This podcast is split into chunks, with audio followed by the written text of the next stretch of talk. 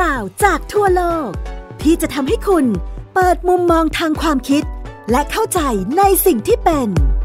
เล่ารอบโลก โดยปิติสีแสงนาม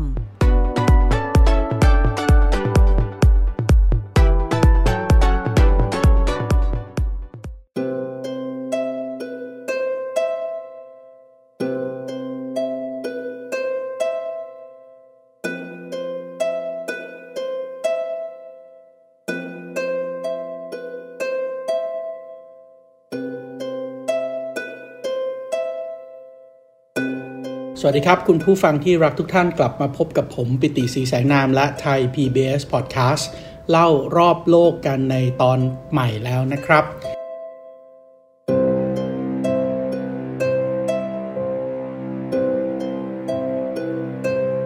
สำหรับสัปดาห์นี้ครับก็ยังคงเป็นเรื่องราวต่อเนื่องนะครับ การย้ายเมืองในอดีตนะครับของอาณาจักรชวาทางตอนกลางนะครับของราชวงศ์ที่ชื่อว่าราชวงศ์สันชัยนะครับย้ายเข้าสู่ชวาตะวันออกนะครับ เพราะว่า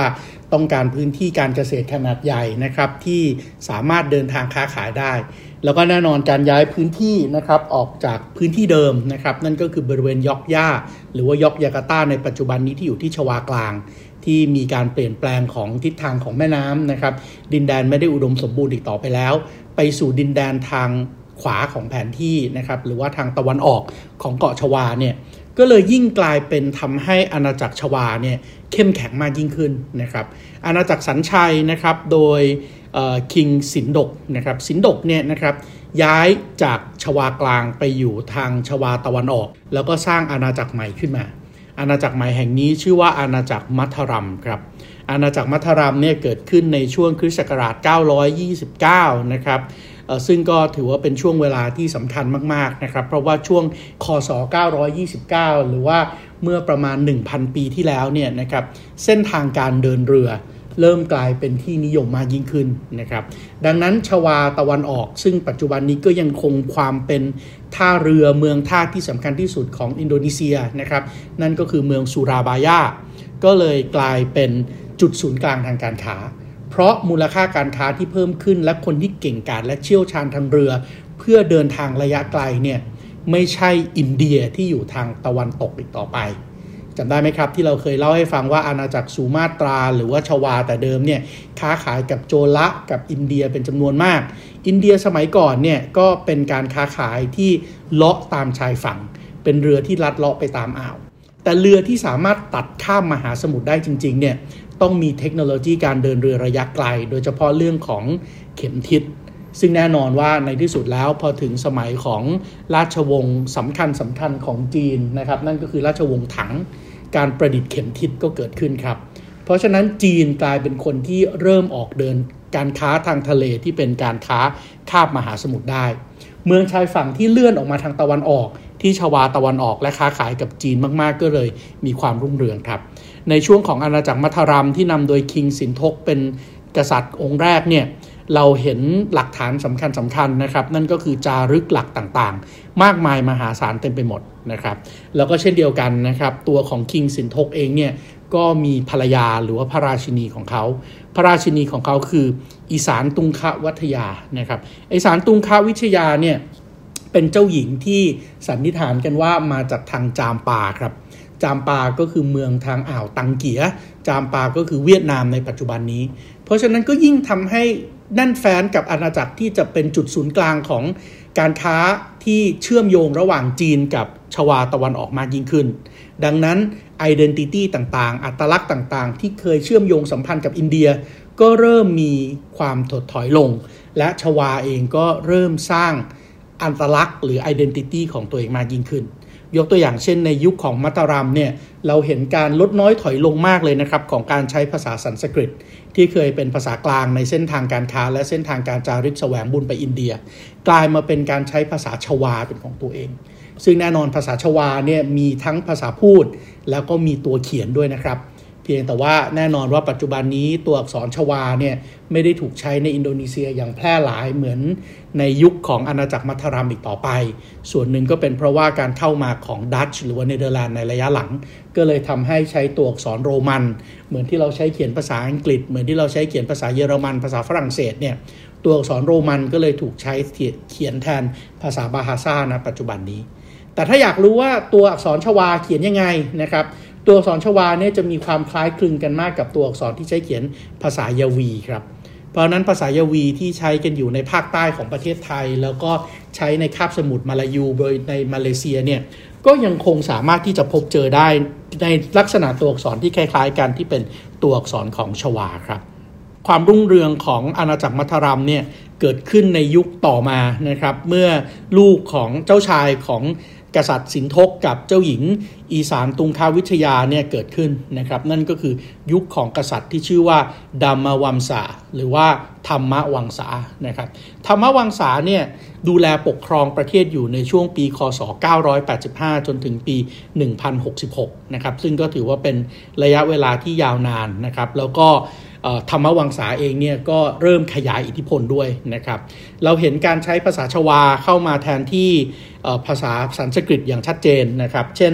ธรรมวังษาเองเนี่ยเริ่มต้นสร้างประมวลกฎหมาย ฉบับภาษาชวาขึ้นมาใช้นะครับ มีการแปลมหากาบโดยเฉพาะมหากาบภารตะเนี่ยขึ้นมาเป็นภาษาชวาด้วยนะครับ เช่นเดียวกันนะครับเมื่อ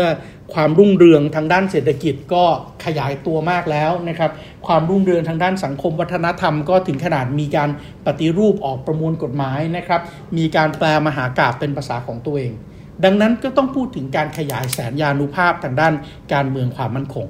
เพราะฉะนั้นธรรมวังษาเองก็เริ่มต้นบุกไปที่แรกเลยครับจากชวาตะวันออกก็มองไปทางตะวันออกมากยิ่งขึ้นนะครับ ข้ามช่องแคบไปก็บุกเข้ายึดอาณาจักร บาหลีนะครับเพราะฉะนั้นเกาะบาหลีเองเนี่ยก็กลับมาเป็นส่วนหนึ่งของชวานะครับแล้วก็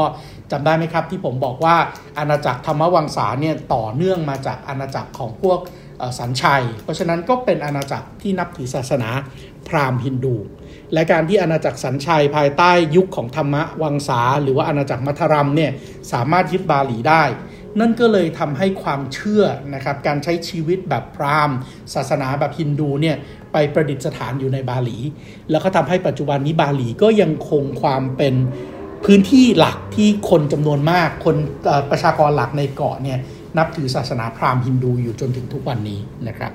แน่นอนพอบุกบาหลีได้นะครับเรดาร์ของอาณาจักรมัทรัมทางตะวันออกของเกาะชวา ก็เริ่มสายออกไปทางตะวันตกอีกครั้งหนึ่งครับ แล้วก็เตรียมความพร้อมในการที่จะบุกเข้าสู่อาณาจักรศรีวิชัยบนเกาะสุมาตรา ซึ่งจำได้ไหมครับที่ผมเล่าให้ฟังว่าที่อาณาจักรสุมาที่อาณาจักรศรีวิชัยเองเนี่ยก็มีกษัตริย์พลบุตรที่สืบวงต่อมาจากอาจักรพุทธสายเลนเนี่ยไปครองระดูแล้ว เพราะนั้นมหาสงครามระหว่างชวาทางด้านตะวันออกกับสุมาตราทางด้านตะวันตกก็เกิดขึ้นอีกครั้งหนึ่ง และท่ามกลางมหาสงครามนี้สิ่งที่เกิดขึ้นก็คือ กษัตริย์ธรรมวังษาตายในสงครามครับ แล้วเมื่อเขาเสียชีวิตในสงคราม อาณาจักรของเขาเองก็เริ่มอ่อนแอลงเรื่อยๆ แต่ธรรมวังสาไม่ได้ตายโดยที่ไม่ได้ทิ้งทายาทไว้ครับ ทายาทหรือว่าเจ้าชายของธรรมวังสาสามารถหนีไปได้ครับโดยคนที่หนีออกไปที่บอกว่าเป็นเจ้าชายเนี่ยไม่ได้เป็นลูกชายนะครับ แต่ว่าเป็นลูกเขยครับ ก็คือเป็น คนที่มาแต่งงานกับลูกสาวของธรรมวังสานะครับ โดยคนนี้นะครับสิ่งที่สำคัญก็คือตัวของเขาเองเนี่ยนะครับไม่ได้เป็นลูกเขยที่ไม่ได้เป็นพญาติพระวงศ์นะครับ แต่ว่าเป็นลูกเขยที่มีเชื้ออยู่ในวงเดียวกันกับอาณาจักรมัทรัมด้วยนะครับ เพราะว่าตัวของลูกเขยคนนี้เนี่ยนะครับแม่ของเขาเป็นเหลนของกษัตริย์สินดกกษัตริย์สินดกก็คือต้นวงของอาณาจักรมัทรัมที่ผมเล่าไปเมื่อสักครู่นะครับเพียงแต่ว่ามีพ่อเป็นคนบาหลี เพราะฉะนั้นเชื้อสายที่มีทั้งเชื้อสายของชวาตะวันออกกับบาหลีเองเนี่ยก็เลยทำให้เจ้าชายคนนี้ที่หนีไปได้เนี่ยเดี๋ยวจะกลับมาเป็นอีกหนึ่งพระมหากษัตริย์ที่เข้มแข็งและยิ่งใหญ่ของอาณาจักรชวาอีกครั้งหนึ่งนะครับ ลูกเขยคนนี้ที่หนีไปได้ก็ชื่อว่าอาลังกาอาลังกาเองก็ถือว่าเป็นอีกหนึ่งกษัตริย์คนสำคัญนะครับ เช่นเดียวกันกับคนอื่นๆครับ มีการเอาไปใช้ตั้งชื่อถนน มีการเอาไปใช้ตั้งชื่อสวนสาธารณะ และมีการเอาไปใช้ตั้งชื่อมหาวิทยาลัยในประเทศอินโดนีเซีย มาจนถึงทุกวันนี้ แต่อย่างไรก็ตามนะครับในช่วงเวลาดังกล่าวสิ่งที่เกิดขึ้นก็คือชวาแตกครับ เพราะว่าอาณาจักรมัทรัมที่นำโดยคิงธรรมวังษาเนี่ยไม่มีผู้ปกครองอีกต่อไปแล้ว เพราะฉะนั้น ตัวของลูกเขยแอลังกาเองซึ่งหนีออกไปได้ตอนที่ทำสงครามกับสุมาตรา แล้วก็ไปพักรบสร้างกำลังอยู่ที่เกาะบาหลีเนี่ยพอถึงปี 1019 1019 นะครับอาลังกาก็กลับมาที่ชวายครั้งหนึ่งจากเกาะบาหลี แล้วก็เริ่มตั้งตนเป็นกษัตริย์ พอดีกับในช่วงเวลาดังกล่าวครับ ถ้ายังจำได้ตอนที่ผมเล่าสังเกตประวัติศาสตร์ศรีวิชัยเนี่ย ในปี 1025 ศรีวิชัยก็เริ่มต้นทำสงครามกับอาณาจักรอินเดียทางตอนใต้นั่นก็คืออาณาจักรโจละซึ่งก็แน่นอนนะครับ เพราะอย่างที่ผมบอกไปเมื่อเส้นทางการค้ามันเปลี่ยน กลายเป็นเส้นทางที่ไปทางด้านจีนมากยิ่งขึ้น ตัวของศรีวิชัยเองก็เริ่มเอาใจออกห่างตัวละ แล้วก็แล้วเมื่อสถานีการค้ามันโรยไป คนไม่ค่อยเอาเรือเข้าไปจอดที่สุมาตราต่อไป แต่มาใช้ที่ชวาแทนสุมาตราก็เริ่มตั้งตนเป็นโจรสลัด แล้วเมื่อตั้งตนเป็นโจรสลัดก็ทำให้การเก็บภาษี การเก็บรายได้ที่ควรจะต้องส่งให้โจละได้เหมือนเดิมเนี่ยมันหายไปด้วย กษัตริย์โจละก็เลยเริ่มทำสงครามกับศรีวิชัย และเมื่อศรีวิชัยมัวแต่ทำสงครามกับโจละนั่นก็เลยทำให้อาลังกาเนี่ยใช้โอกาสนี้เองในการสร้างอาณาจักรชวาขึ้นมาใหม่ อาณาจักรชวาของศรีวิชัยอาณาจักรชวาของอาลังกาก็ตั้งอยู่ที่ทางด้านตะวันออกของเกาะชวา แล้วก็ค่อยๆสร้าง อาณาจักรของตัวเองจนเข้มแข็งขึ้น เข้มแข็งขึ้น เพราะฉะนั้นความหวาดระแวงของศรีวิชัยก็ยิ่งรุนแรงมากยิ่งขึ้นถูกต้องไหมครับศรีวิชัยที่อยู่ที่เกาะสุมาตราตอนนี้กำลังถูกแซนด์วิชอยู่ ปี 1025 ถูกฝั่งตะวันตกคือโจละจากอินเดียบุกเข้ามา ปี 1030 แอลังกาประกาศตั้งอาณาจักรที่ทางด้านชวาได้ ถ้าเกิดเปิดศึกกับชวาด้วย นั่นก็เท่ากับศรีวิชัยต้องรับศึกทั้งสองด้าน เพราะนั้นสิ่งที่เกิดขึ้นก็คือศรีวิชัยสุมาตราเนี่ยทำสัญญาสงบศึกกับชวาตะวันออกภายใต้การนำของกษัตริย์อาลังกาครับ แล้วก็ส่งเจ้าหญิงของศรีวิชัยเนี่ยมาแต่งงานกับอาลังกา เพราะฉะนั้นอาลังกาเองนะครับนอกจากจะมีพ่อเป็นบาหลี แม่เป็นชวา ซึ่งเป็นเหลนของต้นวงของธรรมวังสาหรือว่าอาณาจักรมัทรัมแล้วนะครับ ตัวของเขาเองเนี่ยยังมีภรรยาเป็นสุมาตราอีก เพราะฉะนั้นนั่นก็เลยยิ่งทำให้อำนาจของชวาตะวันออกเนี่ยมันเข้มแข็งมากยิ่งขึ้นนะครับอลังกาเองก็ใช้นโยบายคอมเพลมไพร์ด้วยนะครับคอมเพลมไพร์ยังไงคอมเพลมไพร์โดยการใช้หลักการเอาศาสนาทุกศาสนาเนี่ยมาผสมปนเปรวมกันกลายเป็นหลักนิยม ที่ทำให้ทุกคนสามารถที่จะนับถือสิ่งศักดิ์สิทธิ์ นับถือความเชื่อได้ด้วยความเชื่อของตัวเองครับ ดังนั้นอาณาจักรอาลังกาเองเนี่ยก็เป็นอาณาจักรที่นับถือทั้งศาสนาพราหมณ์นิกายไสยวะ คือนับถือพระศิวะ นับถือศาสนาพุทธ นิกายตันตระ และในขณะเดียวกันก็ยังนับถือศาสนาผีหรือว่าแอนิมิซึมนะครับมีฤาษีชีพลายมีนักบวชตามศาสนาผีอยู่ในพื้นที่ของชวาตะวันออกด้วยนะครับชวาตะวันออกเองก็ขยายอาณาเขตออกไปเรื่อยๆเรื่อยๆนะครับแล้วพอขยายอาณาเขตออกไปเรื่อยๆอารังกาเองซึ่งเกิดขึ้นมาท่ามกลางความขัดแย้งเนี่ยก็รู้แล้วแหละว่าเอ้ย มันน่าจะต้องมีการบริหารจัดการพื้นที่ใหม่นะครับ แล้วก็ตั้ง Crown Prince นะครับ หรือว่าตั้งมกุฎราชกุมารลูกหลานของตัวเองเนี่ย ออกไปดูแลในพื้นที่ต่างๆ คุณกำลังฟัง เล่ารอบโลก โดยปิติสีแสงนาม ทางไทย PBS Podcast อาณาจักรชวาซึ่งอุดมสมบูรณ์นะครับ แล้วก็มีพื้นที่กว้างขวางก็เลยถูกแบ่ง ออกเป็น 2 อาณาจักรนะครับอาณาจักรหนึ่งนะครับก็คืออาณาจักรของอาลังกาเดิม อาณาจักรของมาตารามเดิมนะครับ อยู่ทางตะวันออกของ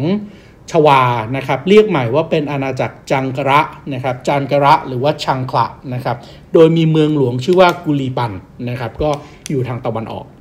ในขณะที่ตะวันตกนะครับก็ตั้งเมืองขึ้นมาใหม่นะครับ เรียกชวาทางฝั่งตะวันตกว่า ปัญจรุนะครับหรือว่าปัญชรุนะครับแล้วก็มีเมืองหลวงชื่อว่าเกดิรีนะครับเมืองหลวงเกดิรีเนี่ยนะครับหรือว่าปัญชรุนี่แหละ เดี๋ยวจะกลายเป็นอาณาจักรใหม่นะครับที่แผ่ขยายแสนยานุภาพ แล้วก็กลับมากืนกินทางด้านฝั่งตะวันออกอีกครั้งหนึ่งนะครับเพราะนั้นชวาตะวันออกเองก็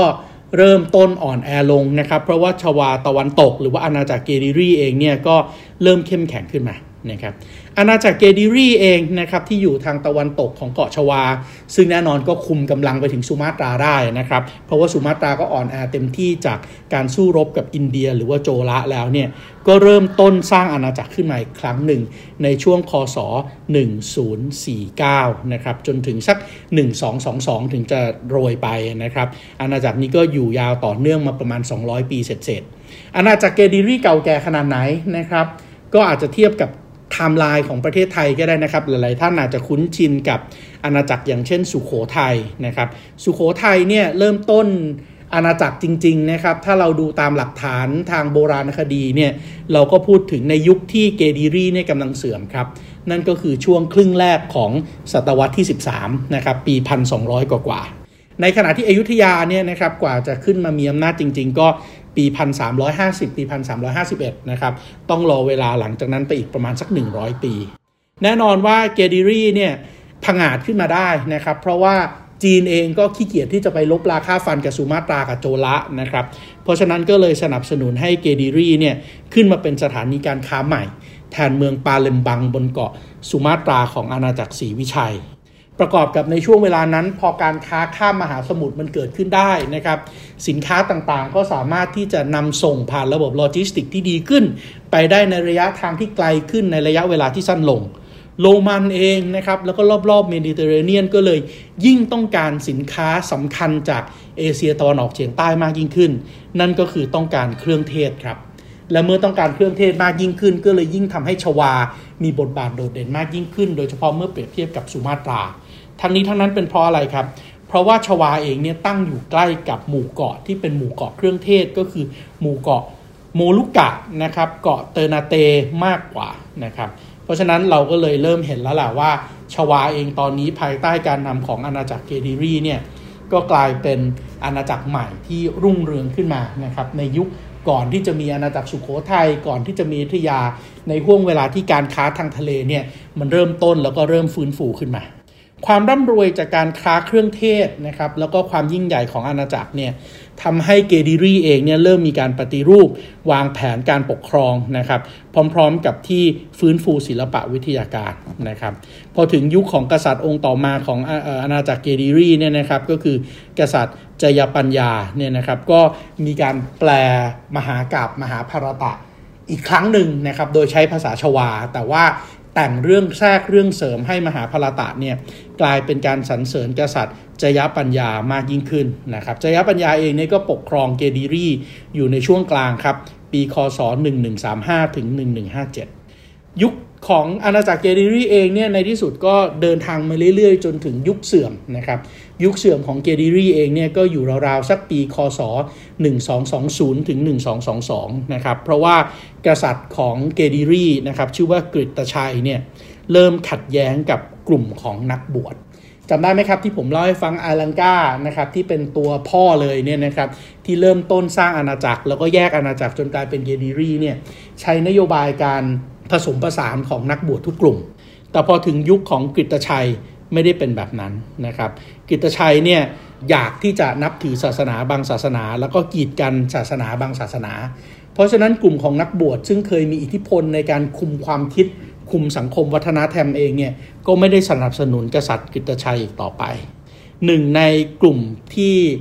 เริ่มต้นอยากจะสร้างอาณาจักรใหม่ แล้วก็มีกลุ่มนักบวชเทครัวเข้าไปอยู่อาศัยด้วยเนี่ยก็ชื่อว่า เคนอังร็อกนะครับเคนอังร็อกเนี่ยนะครับก็เป็นอีกหนึ่งผู้ยิ่งใหญ่นะครับที่ตั้งตัวเองอยู่ทางอาณาจักรจำได้ไหมครับที่ผมเล่าให้ฟังว่าในยุคขของไอลังกาในปลายสมัยของเขาเนี่ยเขาแยกอาณาจักรชวาออกเป็นสองส่วน ส่วนหนึ่งทางตะวันตกที่เจริญต่อมากลายเป็นเกดิรีอีกส่วนหนึ่งทางตะวันออกที่เรียกว่าจังกระหรือว่าชังขละเนี่ยนะครับก็มีผู้ยิ่งใหญ่คนใหม่ขึ้นมาชื่อว่าเคนอังร็อก เคนอังร็อกเองก็สามารถที่จะดึงดูดพวกนักบวชพวกนี้ไปเป็นขุมกำลังของเขาได้ทางด้านชวาตะวันออกนะครับ และในที่สุดเขาเองก็เริ่มต้นตั้งสถาปนาอาณาจักรของเขาเองขึ้นมา อาณาจักรของเขาแล้วก็ตัวของเขาเองเนี่ยเปลี่ยนชื่อจากเคนอังร็อกนะครับตั้งตัวเป็นกษัตริย์ ชื่อว่ากษัตริย์ราชสะแล้วก็สถาปนาเมืองชื่อว่ากุตราช หรือว่ากุทราจา ขึ้นมาเป็นเมืองหลวง แล้วก็สถาปนาอาณาจักรแห่งใหม่ขึ้นมาด้วยในปี 1222 นะครับ อาณาจักรแห่งนี้คนไทยก็อาจจะคุ้นชื่อดีมากกว่าอาณาจักรเกดิรีด้วยซ้ำนะครับ อาณาจักรแห่งนี้ชื่อว่าอาณาจักรสิงหาสรี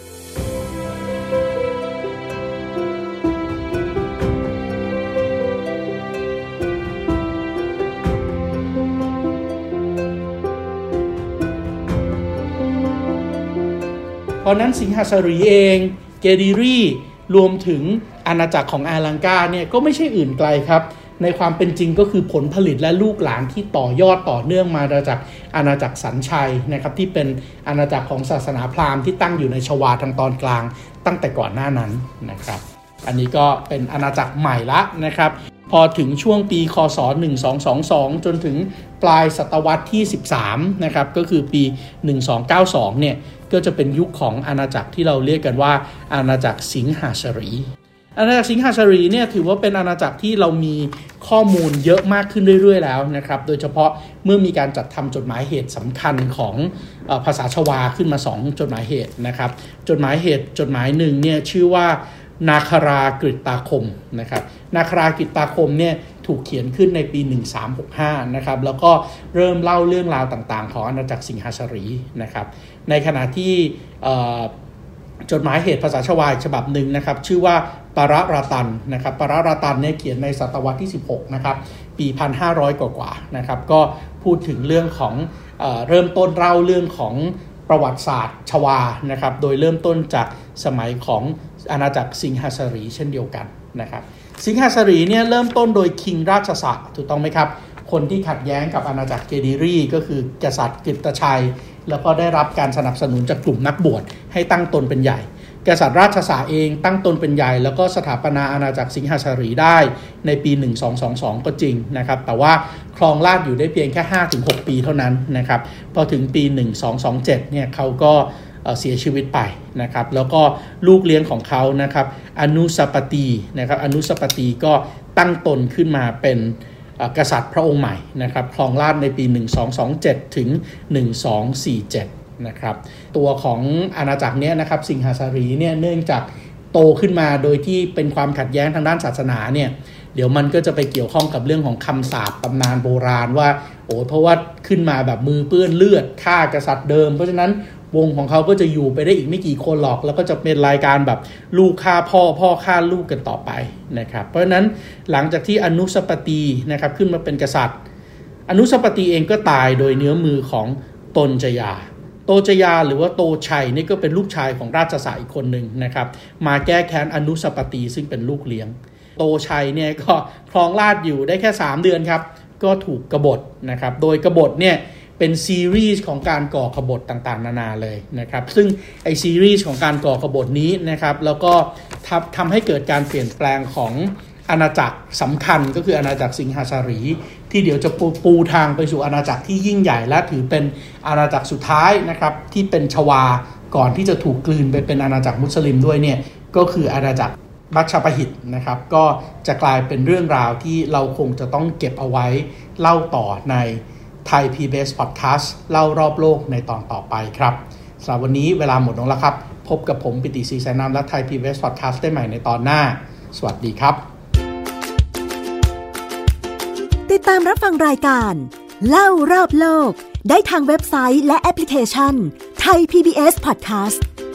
และติดตามความเคลื่อนไหวรายการได้ที่ สื่อสังคมออนไลน์ไทย PBS Podcast ทั้ง Facebook, Instagram, YouTube และ Twitter